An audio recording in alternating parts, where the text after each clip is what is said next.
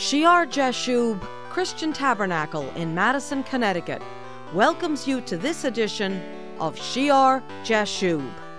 Let's join Pastor Greg Scalzo as he continues the Heavenly Authority series.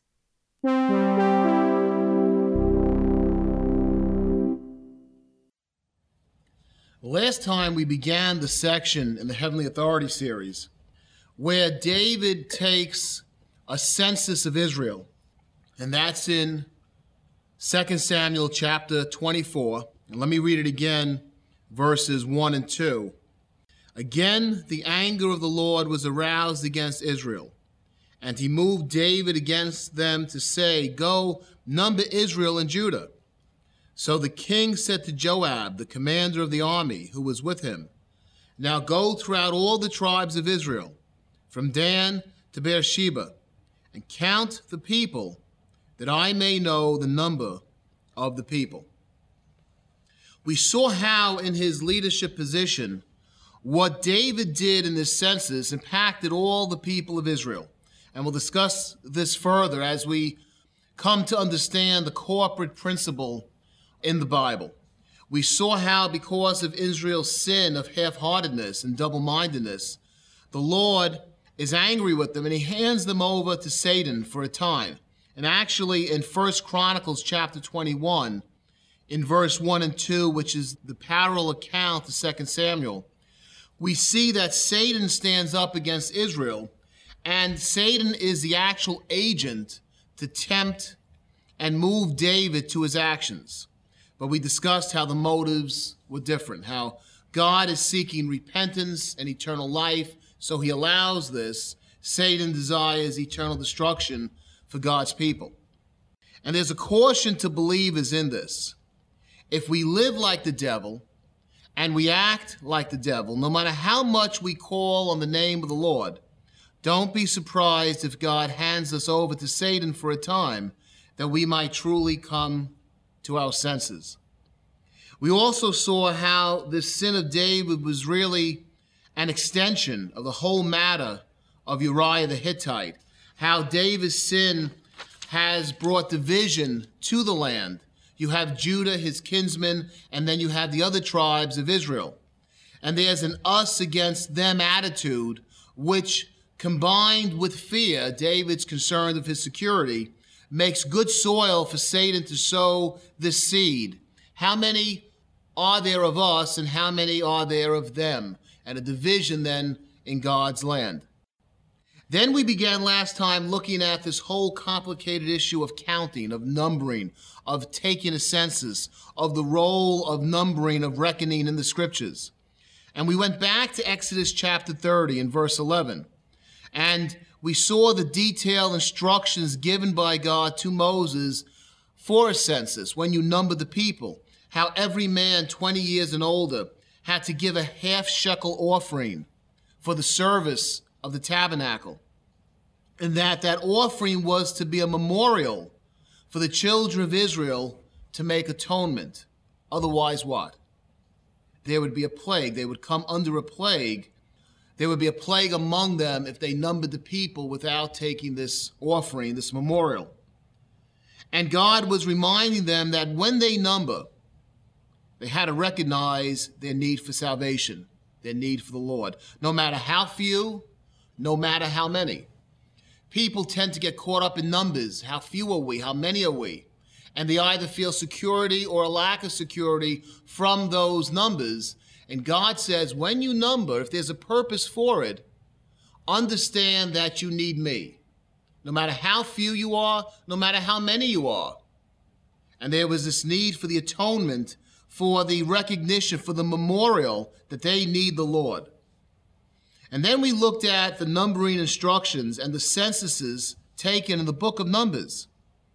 How when they numbered the congregation, the fighting men 20 years old and above, they were not to number the Levites. And again, there was this emphasis on the service of the tabernacle. Also, we read about a numbering of the Levites, but this time it was every male 1 month old and above. And then a numbering of all the firstborn males of Israel, 1 month old and above. and there was a substitutionary principle, a replacement. The firstborn of Israel were replaced by the Levites who served in the tabernacle. And if there was a difference, there was redemption money that would provide in the case of an overage. And again, we saw the importance in numbering of recognizing the obligation to God, to his ministers, to his ministry, to remember God and his work whenever we number, value, count what we have. This was not accounting for part of the army. This was accounting for the replacement, for the service in the tabernacle. The two main censuses, the one when they come out of Egypt, gave glory to God because it shows the increase as he promised to Abraham. The second census, when they are about to go into the promised land, shows the glory of God, how the generation who said, our children will die, and they did not trust God, that generation died, and yet their children were as numerous as they. And the census showed that, and the census gave glory to what only God could do, how only God could keep his people. And the census was also for a reason, for a purpose, a holy purpose, right? It was to decide then how the promised land, based upon the number of people in each tribe, would be divided up for the division of the promised land.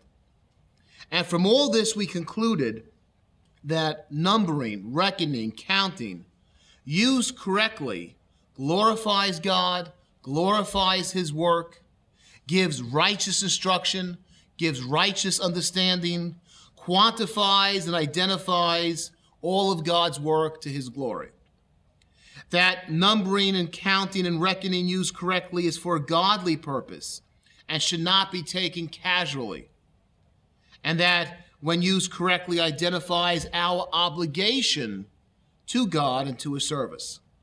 But men, mankind, sinful human beings, will use numbering to what?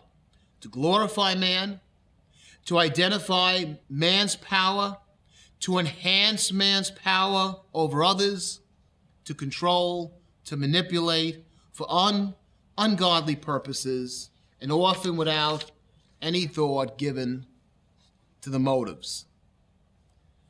And we saw the example of all the technology coming about that will allow people to be numbered and scanned and kept counted and organized and computed, and how it can be used as a tool for manipulation and control. God ordained the numbering of the people for a purpose, but David here has selfish motives. He hasn't thought of what he's doing. He hasn't thought it through. God gave specific rules, including the obligation to a service, to pay for the servants, to pay for his work, and no mention is there in 2 Samuel or 1 Chronicles of David ever doing this.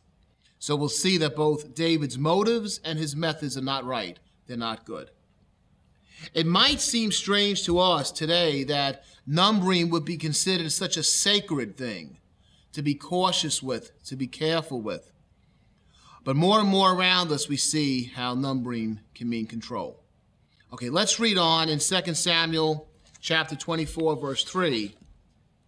It says, "And Joab said to the king, 'Now may the Lord your God add to the people 100 times more than there are, and may the eyes of my lord the king see it. But why does my lord the king desire this thing?'" Why does my lord the king desire this thing? So here you have pragmatist Joab. We've seen he's not a very religious fellow.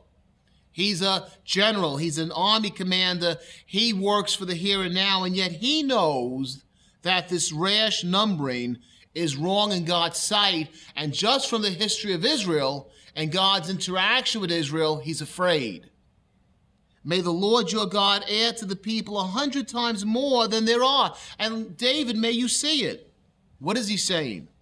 He's saying that God can increase the nation 100-fold. So why do this? Why number to see how powerful we are when that's not the purpose of numbering in God's sight? God can take and multiply us 100 times. Why do this? He understands it's unholy in God's sight because his faith in numbers versus a faith in God and his promises to make the Israelites as numerous as the stars in the sky and the sand on the sea. The people increase or decrease in number depending upon God's hands upon them. So David, let's trust God. And I pray he does it. I pray he increases you 100-fold and that you see it. But don't seek this counterpart from God. Men driven, the numbering, to know the power, versus God driven, God blessing and multiplying. And that's what's wrong with this numbering. Many times we'll hear people say, well, what did David do so wrong? And it's hard in modern society to understand it. When I was a new Christian, obviously I had my marketing, my business administration's degree from UConn, and the master's was in marketing. The specialty was in marketing. So as a new Christian, I had a pastor friend of mine come to me who knew another pastor who was looking to do a marketing survey. And hearing that there's this Christian that has a marketing background, he thought it might be a good mesh that I could come there and do a survey for them. And the whole point of it was to count the community, to do a survey of the community to see what their needs were. What do they want from a church? What do they need? What type of services and care and social needs do they need? And I prayed about it. Immediately this account of David came to me, of counting the people, and I turned it down. The book of Acts uses numbers. If you look in Acts chapter 2 and verse 41, it says, on the day of Pentecost, then those who gladly received his word were baptized, and that day about 3,000 souls were added to them. It gives us a number. It gives us a counting. About 3,000 souls saved on the day of Pentecost. In Acts chapter 4 and verse 4, however, many of those who heard the word believed, and the number of men came to be about 5,000. They increased the number of men about 5,000. So the book of Acts gives us numbers, but notice these numbers glorify God. What God has done, what the Holy Spirit has accomplished on the day of Pentecost, pouring out his gifts upon the church. It's God-driven, not men-driven. Peter doesn't sit down with James and John and the others and say, okay, let's do this. Let's market Jerusalem. Let's send out a survey. Let's figure out what the people want to hear, what the people need, and then we'll tailor our message and what our church does to meet those needs. Rather, under the Holy Spirit, Peter gets up and tells them what they need. They need Jesus. That's his God-given, God-driven authority to speak out that they need Jesus. Not to establish this or that. Now, we know they had different works, right? They had a collection of food for the widows to help those who were in need. That's part of the Lord's work. They didn't need a survey to tell them help the people. When you take a marketing survey, when you count a number to find out what people want, it implies that you're going to manipulate, change what the church does in response to the people. It's men-driven rather than God-driven. And that is not unusual in the churches today. You have been listening to the teaching ministry of Greg Scalzo, pastor of She'ar Yashuv Christian Tabernacle of Madison, Connecticut. May the Lord's presence overflow in your life as you serve him.